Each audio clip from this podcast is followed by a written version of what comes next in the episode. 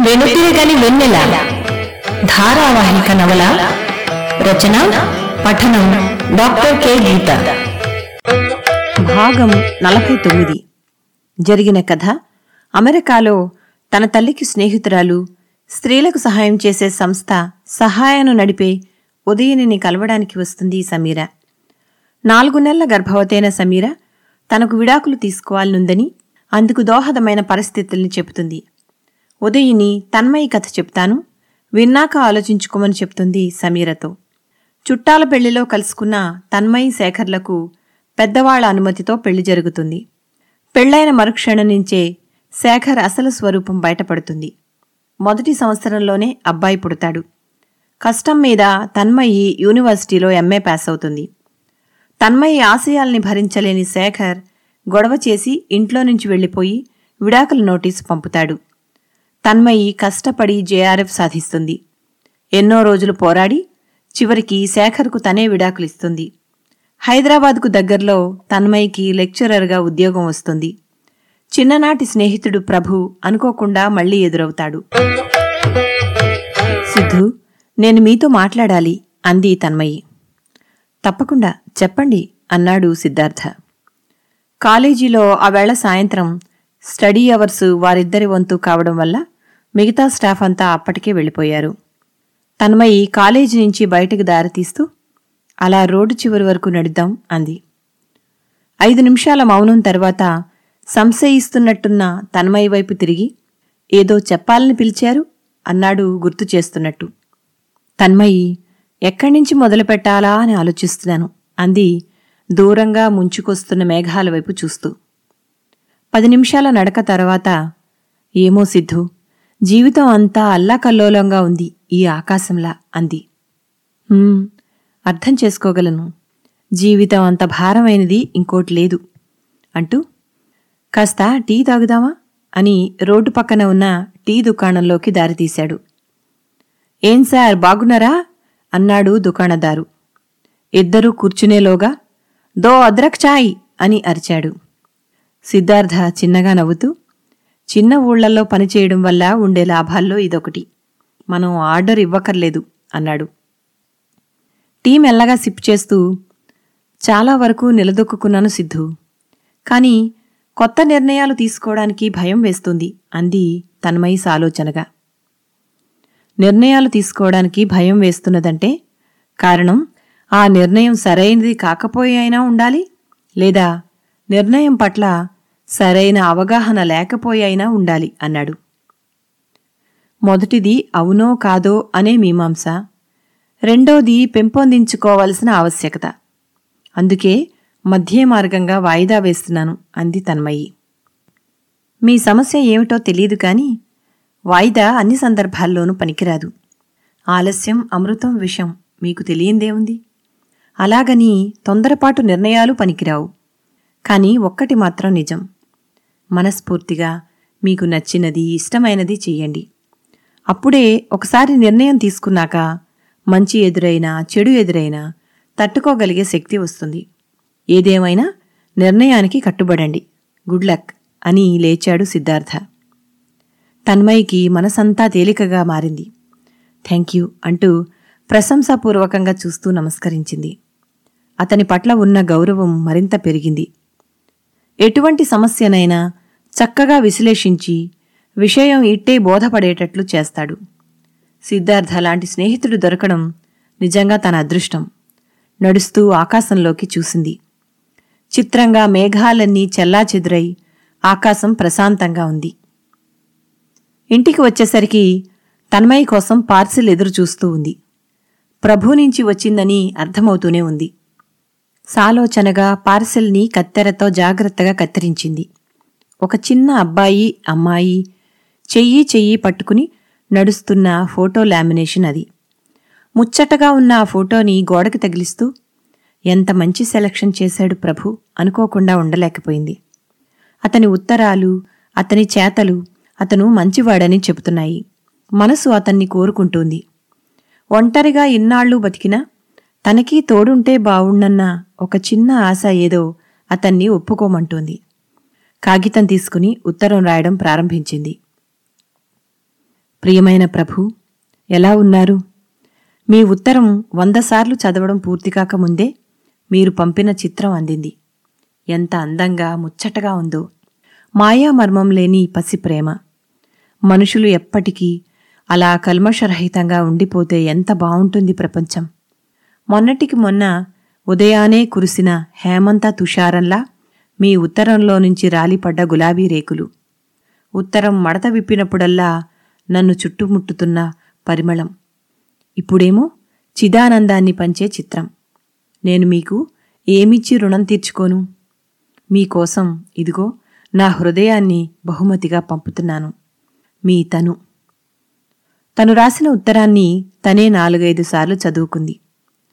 అతనంటే తనకు ఇష్టమని చెప్పడం తప్పేమీ కాదని అనిపిస్తుంది. పెళ్ళి అనే ఆలోచనను తను ఎలాగూ సంవత్సరం తర్వాతకు వాయిదా వేసింది.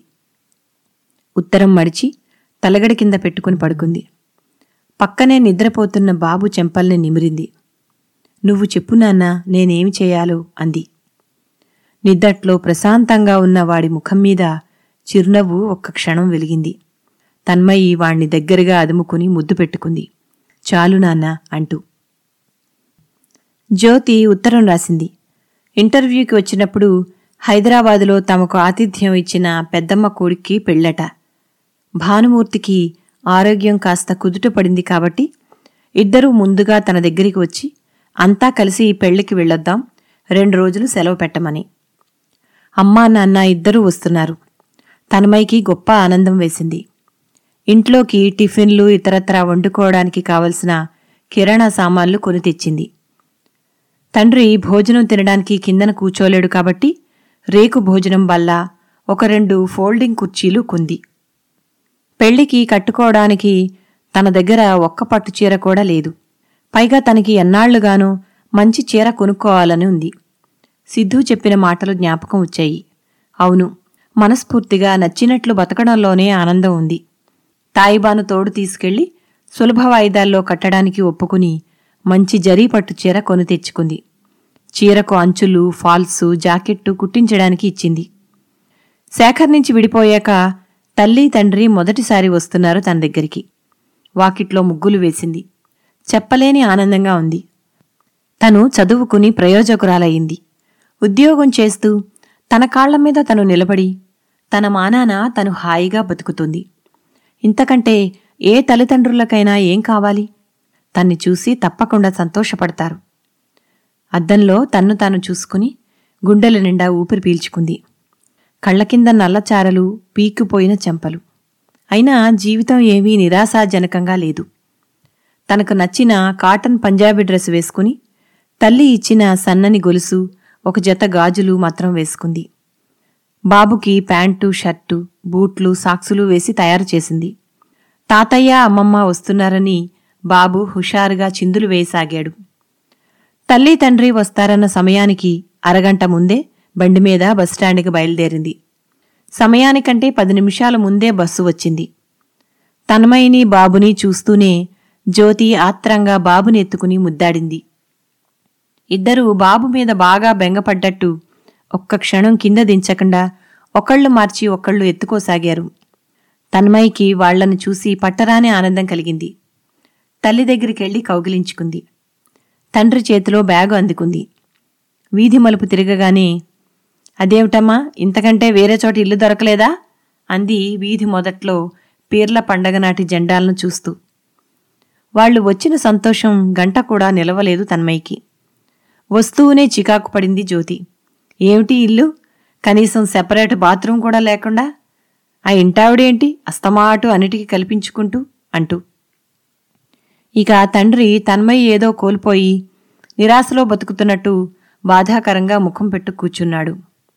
తన్మయి ఏదో రకంగా వాళ్ళ మూడు మార్చడానికన్నట్లు అమ్మా పెద్దమ్మ కొడుకు పెళ్ళికి పట్టుచీర కొనుక్కున్నాను చూడు అంది చీర ఎదురుగా పెడుతూ. జ్యోతి ముఖంలో మార్పు లేకపోగా శోకాలు పెట్టడం ప్రారంభించింది.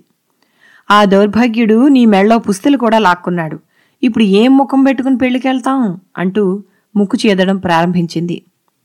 ఇదేమీ వినడం ఇష్టం లేనట్లు తండ్రి తల మీద చెయ్యేసుకుని పడుకున్నాడు.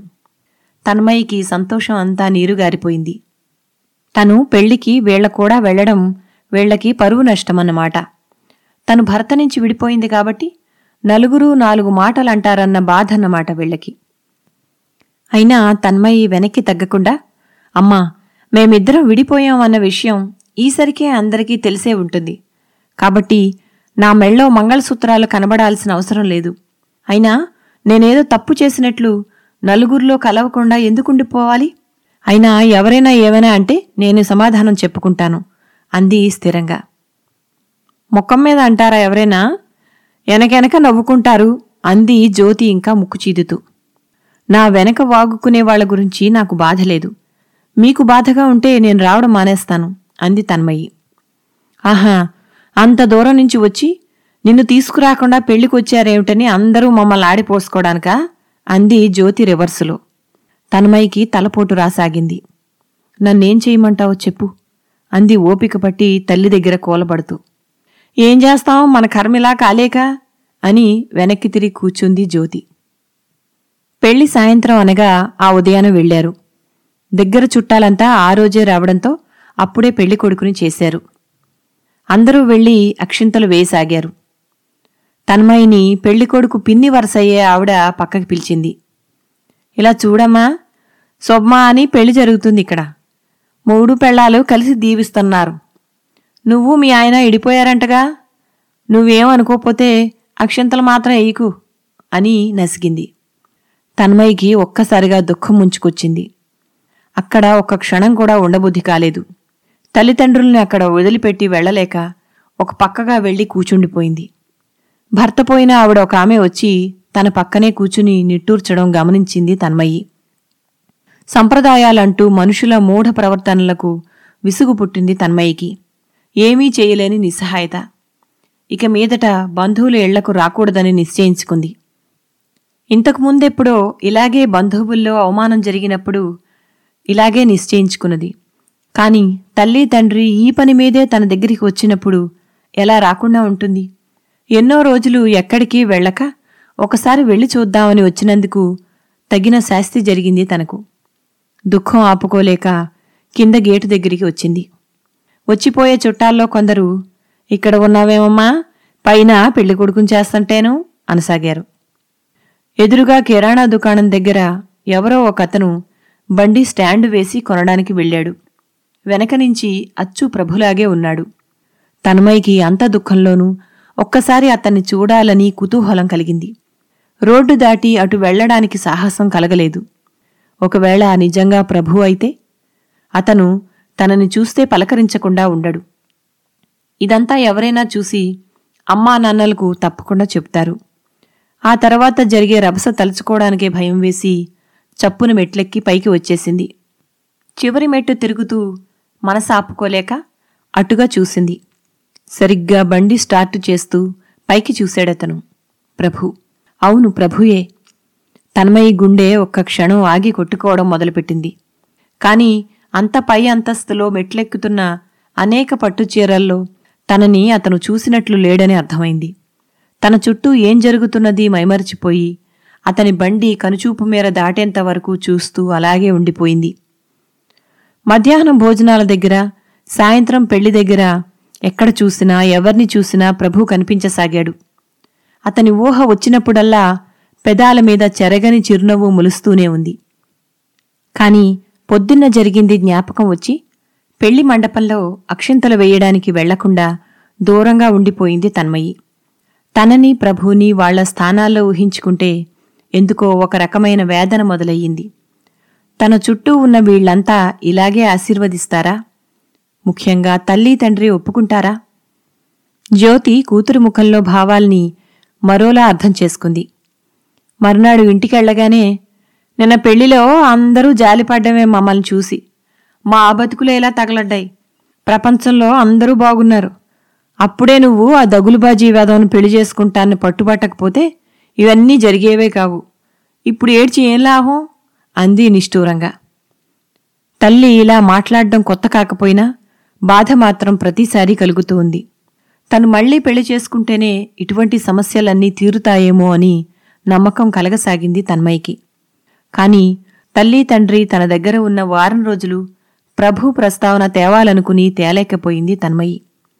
చిత్రంగా ఇప్పటి వరకు వాళ్ళు కూడా ఎప్పుడూ తనకి మళ్ళీ పెళ్ళి చేయాలనే ప్రస్తావన తీసుకురాలేదు.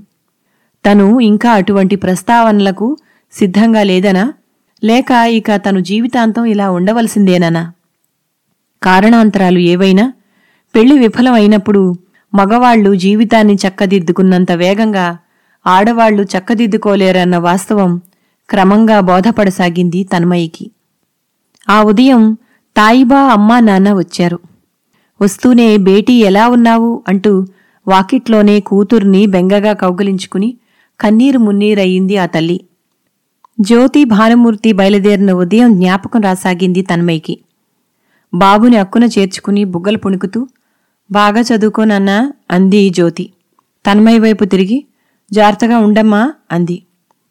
తన్మయ్యకి అమ్మా నాన్న తన్ని వదిలి వెళుతుంటే కళ్ళల్లో నీళ్ళు వచ్చాయి. తల్లి తనను అక్కును చేర్చుకుంటే బావుండని అనిపించింది. గుమ్మం దగ్గర బయటికి వచ్చి నిల్చున్న తాయిబాతో ఏ మాట కావాటే చెప్పుకోవాలి. మాకు మా అమ్మాయి మీద కంటే మా మనవడి మీదే ప్రేమ ఎక్కువ.